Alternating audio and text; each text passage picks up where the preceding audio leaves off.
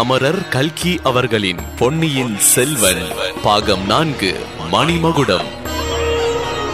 நாற்பத்து நான்காவது அத்தியாயம் காதலும் பழியும். இரு நண்பர்களும் இவற்றையெல்லாம் திகிலோடு பார்த்து கொண்டுதான் இருந்தார்கள். குதிரைகள் மீதிருந்து குதித்தார்கள். தண்ணீர் கரையோரம் பாய்ந்து வந்தார்கள். இதற்குள் சிறுத்தை தண்ணீரிலே சிறிது தூரம் சென்று விட்டது அது மிதந்த விதத்தை பார்த்தால் அது ஒரு வழியாக பிராணனை விட்டுவிட்டது என்று தோன்றியது. பெண்மணிகள் இருவரும் புலியினால் எவ்வளவு காயப்படுத்தப்பட்டார்கள் என்பது ஒன்றும் தெரியவில்லை.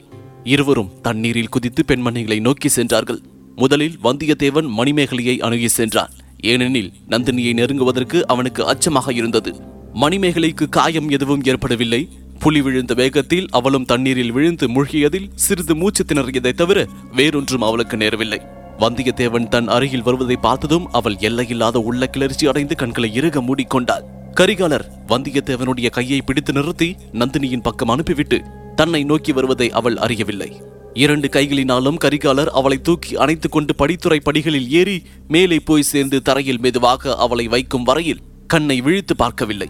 மூக்கில் சுவாசம் வருகின்றதா என்று கரிகாலர் விரலை வைத்து பார்த்தபோதுதான் கண்களை மெல்ல மெல்ல திறந்தாள். திறக்கும் போதே வந்தியத்தேவனிடம் தன் கரை காணாத காதலை தெரிவிக்கும் பொருட்டு அன்பும் ஆர்வமும் ததும்பிய நோக்கோடு பார்த்தாள். ஆனால் அவளுடைய கண்ணின் முன் தெரிந்தவர் இளவரசர் கரிகாலர் என்று தெரிந்ததும் துள்ளி எழுந்து நகர்ந்து உட்கார்ந்து கொண்டாள். அவளுடைய முகத்தில் அச்சம் தோன்றிய ஏமாற்றத்தை கவனித்த கரிகாலர் களீர் என்று சிரித்தார். மணிமேகலை இது என்ன துள்ளல்? என்னை கண்டு இவ்வளவு அருவருப்பு ஏன்? என்றார். ஐயா வேற்று மனிதர் கைப்பட்டால் பெண்களுக்கு கூச்சமாயிராதா? என்றாள் மணிமேகலை. பெண்ணே என்னை வேற்று மனிதனாக்கி விட்டாயா? எனக்கும் உனக்கும் கல்யாணம் செய்து வைக்க ஏக பிரயத்தனம் நடக்கின்றதே என்றார் கரிகாலர். சுவாமி அந்த பிரயத்தனம் பழித்த பிறகுதானே சொந்தமாக முடியும்? அதுவரையில் தாங்கள் வேற்று மனிதர் தானே என்றாள் மணிமேகலை. ஆனால் அது உனக்கு இஷ்டமா என்பது நீ சொல்லலாம் அல்லவா? இப்போது கடம்பூர் இளவரசி சற்று யோசித்துவிட்டு ஐயா தாங்கள் சோழகுல தோன்றல். எல்லாம் அறிந்த புத்திமான். சிறு பெண்ணாகிய என்னிடம் இவ்விதம் பேசலாமா? என் தந்தையிடம் அல்லவா கேட்க வேண்டும்? என்றாள். பெண்ணே உன் தந்தை சம்மதித்தால் நீ சம்மதிப்பாயா? என்று கேட்டார் கரிகாலர். என் தந்தை சம்மதித்த பிறகு அவர் கேட்டால் சொல்லுவேன். தங்களிடம் இதை பற்றி பேசவே எனக்கு கூச்சமா இருக்கின்றது. புலி என்னை கொல்லாமலும் நான் தண்ணீரில் முழுகி போகாமலும் என்னை காப்பாற்றினீர்கள். அதனால் தங்களிடம் ஏற்பட்டுள்ள நன்றி காரணமாக இத்தனை நேரமும் பொறுமையாக இருக்கின்றேன். கரிகலர் சிரித்துவிட்டு மணிமேகலை நீ வெகு கெட்டிக்காரி மிக அழுத்தமானவள் ஆனாலும் ஏமாந்து போனாய். அதற்காக என்னை ஏமாற்ற பார்க்க வேண்டாம் என்றார். ஐயா இது என்ன வார்த்தை? தங்களை இந்த அரிய பெண் ஏமாற்றுவதா? எதற்காக? எந்த முறையில்? என்றாள்.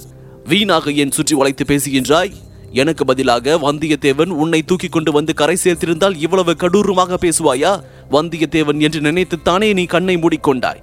அது எண்ணத்தோடு தானே கண்ணை திறந்தும் பார்த்தாய். பாவம் ஏமாந்து போனாய் என்றான் கரிகாலன். மணிமேகலை வெட்கத்துடனே சிறிது பீதியும் அடைந்தால் பின்னர் தைரியப்படுத்திக் கொண்டு "அ- அரசே தங்களுக்குத்தான் என் மனது தெரிந்திருக்கின்றதே. அப்படி இருக்கும்போது இந்த பேதை பெண்ணை எதற்காக சோதிக்கின்றீர்கள்? என்றார் மணிமேகலை உன் மனது எனக்கு தெரிந்திருக்கின்றது. அதுபோலவே வல்லவரையனுடைய மனமும் எனக்கு தெரிந்திருக்கின்றது. உன்னுடைய பரிசுத்தமான அன்புக்கு அவன் பாத்திரம் அல்லவே என்று தான் யோசிக்கின்றேன். அதோ பார் இளையராணி நந்தினியும் வந்தியத்தேவனும் சல்லாபம் செய்வதை. நந்தினியின் முகத்தில் குடிக்கொண்டிருக்கும் குதூகலத்தை பார் என்றார். மணிமேகலை அவர் காட்டிய திசையை பார்த்தாள். அந்த கணத்தில் அசூய என்னும் விஷம் அவனுடைய பால் போன்ற நெஞ்சில் ஏறிவிட்டது. அதே சமயத்தில் வந்தியத்தேவனும் நந்தினியும் பேசிக் கொண்டிருந்தார்கள் நந்தினியின் தோள் ஒன்றில் புலிநகம் பட்டு ரத்தம் கசிந்து கொண்டிருந்தது. மணிமேகலையைப் போல் நந்தினி கண்ணை மூடிக்கொள்ளவும் இல்லை. வந்தியத்தேவன் கைகளில் இருந்து விடுவித்துக் கொள்ள அவசரப்படவும் இல்லை. வந்தியத்தேவனோ தன் கையை சுட்டுக் கொண்டிருந்த நெருப்பு தணலை கீழே போடுவது போல் அவசரமாக இளையராணியை கரையில் இறக்கிவிட்டான். தண்ணீரில் மூழ்கி இருந்த போதிலும் நந்தினியின் உடம்பு உண்மையிலேயே சுட்டுக் கொண்டிருந்தது. வந்தியத்தேவன் உள்ளத்தில் இனம் தெரியாத பீதி குடிகொண்டது. அவன் உடம்பு பதறியது. நந்தினி புன்னகையோடு ஐயா ஏன் இவ்வளவு பதட்டம்? என்னை புலி என்று நினைத்துக் கொண்டீரா? அல்லது புலியை காக்க நினைத்து தவறாக என்னை கரை சேர்த்து விட்டதற்காக வருத்தப்படுகின்றீரா? என்றார் அம்மணி இவ்வளவு கொடூரமான வார்த்தைகளை சொல்ல வேண்டாம். தங்களை தொட்டு எடுத்து வரும்படி நேர்ந்து விட்டதை நினைத்து நெஞ்சு சிறிதும் கலக்கமடைந்தது என்றான் குற்றமுள்ள நெஞ்சு அல்லவா? அதனால் கலங்குகின்றது என்றார் தேவி நான் ஒரு குற்றமும் செய்யவில்லையே. குற்றம் செய்யவில்லையா? தஞ்சை கோட்டைக்குள் பிரவேசிப்பதற்கு என் உதவியை நாடினீர். முத்திரை மோதிரத்தை கொடுத்து உதவினேன். பிறகு என் அந்தப்புறத்தில் திருட்டுத்தனமாக பிரவேசித்தீர். அப்போதும் உமக்கு தீங்கு நேராமல் காப்பாற்றினேன். அதற்கு கைமாறி என்ன செய்தீர்? எனக்கு தெரியாமல் என்னிடம் சொல்லிக் கொள்ளாமல் திருடனைப் போல தப்பி ஓடினீர். பழையாற இளைய பிராட்டியை சந்தித்த பிறகு என்னிடம் திரும்பி வருவதாக சொன்னீர். அந்த வாக்குறுதியை நிறைவேற்றவில்லை. இவையெல்லாம் குற்றம் அல்லவா? அந்த குற்றங்களை ஒப்புக்கொள்கின்றேன். ஆனால் அவை ஒவ்வொன்றுக்கும் காரணம் இருக்கின்றது. நான் பிறரிடம் சேவகம் செய்பவன். ஆதித்த கரிகாலருடைய கட்டளைக்கு கட்டுப்பட்டவன். இதை தாங்கள் எண்ணி பார்த்தால் என் பேரில் குற்றம் சாட்ட மாட்டீர்கள். ஆமா புலியின் வாயிலிருந்து ஒரு பெண்ணை காப்பாற்ற வேண்டுமென்றால் கூட கரிகாலன் கட்டளை உமக்கு வேண்டும். தண்ணீரில் மூழ்கும் பெண்ணை கரை சேர்ப்பதற்கும் அவருடைய அனுமதி வேண்டும். நான் கவனித்துக் கொண்டுதான் இருந்தேன். அடடா மணிமேகலையை காப்பாற்றுவதில் இளவரசர் எத்தனை பரபரப்பு காட்டினார். நான் நீரில் மூழ்கி செத்து போயிருந்தால் சந்தோஷப்பட்டிருப்பார். அவருடைய மனத்தை அறியாமல் நீர் என்னை கரை சேர்த்து விட்டீர். அம்மனி அவ்வாறு சொல்ல வேண்டாம். தாங்கள் ஓலை அனுப்பியபடியால் தான் கரிகாலர் காஞ்சியிலிருந்து இவ்வளவு தூரம் வந்திருக்கின்றார். இப்போது நந்தினி ஆனால் அவர் இங்கு வராமல் தடை செய்வதற்காக நீர் அவசர அவசரமாக ஓடி வந்தீர். இளைய பிராட்டியின் செய்தியுடன் வந்தீர். ஆனால் உம்முடைய முயற்சி பலிக்கவில்லை. என்னுடைய காரியத்தில் நீர் தலையிடுவதற்கு செய்யும் முயற்சி எல்லாம் இவ்வாறுதான் தோற்றுப்போகும் என்றாள். நந்தினியின் இந்த வார்த்தைகள் வந்தியத்தேவனின் மனக்குழப்பத்தை அதிகமாக்கின.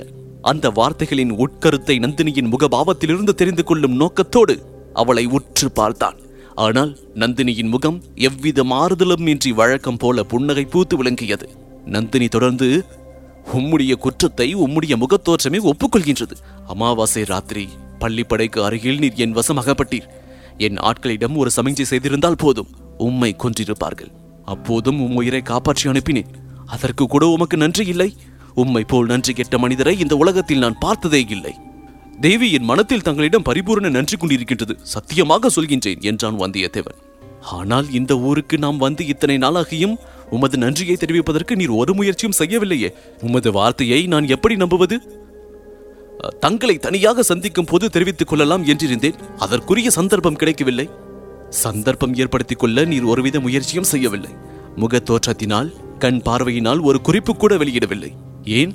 இத்தனை நாளாக என் பக்கம் நீர் ஒரு தடவையாவது திரும்பி பார்க்க கூடவில்லையே என்றாள்.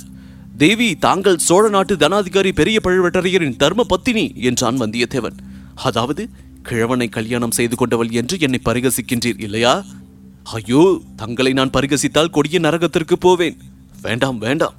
எது எப்படி இருந்தாலும் சரி பழுவேட்டரையரின் தர்ம பத்தினி என்று என்னை குறிப்பிட வேண்டாம். நான் அவருடைய மனைவியே அல்ல. ஐயோ இது என்ன சொல்கின்றீர்கள்? உண்மையை தான் சொல்கின்றேன். பலவந்தமாக ஒரு பெண்ணை பிடித்து கொண்டு வந்து வைத்திருந்தால் அவள் மனைவியாகி விடுவாளா தேவி தாங்கள் தமிழ்நாட்டு பெண் குலத்தில் வந்தவர். பெண் குலத்தின் தர்மத்திற்கு மாறாக தாங்கள் எதுவும் செய்ய மாட்டீர்கள். பெண் குலத்தின் தர்மத்தை நான் அறிந்துதான் இருக்கின்றேன். பழந்தமிழ் நாட்டு பெண்கள் மனத்தினால் யாரை காதலித்தார்களோ அவரை கணவராகவே கொண்டார்கள். பலவந்த மனத்துக்கு அவர்கள் உடன்படுவதில்லை. ஆனால் தாங்கள் நீ சொல்லப் போவது எனக்கு தெரியும். பழுவேட்டரையருடைய பலவந்த மனத்துக்கு நான் எப்படி உடன்பட்டேன் என்று கேட்கின்றேன். ஒரு முக்கிய நோக்கத்திற்காகவே உடன்பட்டேன். பழந்தமிழ் நாட்டு பெண்களுக்கு மற்றொரு சிறப்பியல்பும் உண்டு. அவர்கள் தங்களுக்கு இழைக்கப்பட்ட அநீதிக்கு பழி வாங்கியே தீருவார்கள். ஐயா நீர் எனது காதல் நிறைவேறுவதற்கு தான் உதவி செய்யவில்லை. என் விரோதிகள் மீது பழி வாங்குவதற்காவது உதவி செய்வீரா? கடைசியாக நந்தினி கூறிய மொழிகள் ஏக காலத்தில் வந்தியத்தேவனுடைய நெஞ்சை வஜ்ராயுதத்தினால் பிளப்பது போலவும் அவன் தலையில் திடீரென்று பேரிடி விழுவது போலவும் அவனை திணறி திண்டாட செய்தன. தேவி தேவி இது என்ன? காதலாவது பழியாவது? எனக்கும் தங்கள் காதலுக்கும் என்ன சம்பந்தம்? காதலுக்கும் பழி வாங்குவதற்கும் என்ன சம்பந்தம்? என்றான். சம்பந்தம் உண்டு. ஆனால் அதை பற்றி சொல்லுவதற்கு இப்போது நேரம் இல்லை அதோ இளவரசரும் மணிமேகலையும் நெருங்கி வந்து கொண்டிருக்கின்றார்கள். நாளை நள்ளிரவு நேரத்தில் நான் இருக்கும் அறைக்கு தனியாக வந்தால் சொல்கின்றேன் என்றார் அது எப்படி சாத்தியமாகும் தேவி? தாங்கள் அந்த புறத்தில் இருக்கின்றீர்கள் நான் எப்படி அங்கே நள்ளிரவில் தனியாக வர முடியும்? அதோ அதே அந்த புற அறையிலிருந்து ஒரு நாள் நீர் யாரும் அறியாமல் தப்பித்துக் கொண்டு செல்லவில்லையா? போன வழியாகவே அங்கே திரும்பி வரலாம் அல்லவா? உமக்கு மனம் மட்டும் இருந்தால் என்றாள். வந்தியத்தேவனுடைய திகைப்பு இப்போது பரிபூரணமாகிவிட்டது. ஆனால் நந்தினியின் முகத்தில் எவ்வித மாறுதலும் இல்லை. எப்போதும் போல புன்னகை தவிழ்ந்தது. இதன் தொடர்ச்சியை நாற்பத்து ஐந்தாவது அத்தியாயம் நீ என் சகோதரி. இதில் தொடர்ந்து கேட்கலாம். இந்த தொகுப்பினை உங்களுக்காக வாசித்து நான் டிஜே முருகா. இன்ஸ்டாகிராமில் என ஃபைண்ட் செய்யுங்க முருகன் டாட் டிஜே மற்றும் ஃபேஸ்புக்கில் ஃபைண்ட் செய்ய Facebook dot com slash Murugan dot radio மேலும் பொன்னியின் செல்வனின் அனைத்து பாட்காஸ்டையும் கேட்க கூகுள் பிளே ஸ்டோரில் சவுத் ரேடியோஸ் டாட் காம் என்ற செயலியை தரவிறக்கம் செய்யுங்கள். மீண்டும் மற்றொரு பாட்காஸ்டில் சந்திப்போம். நன்றி வணக்கம்.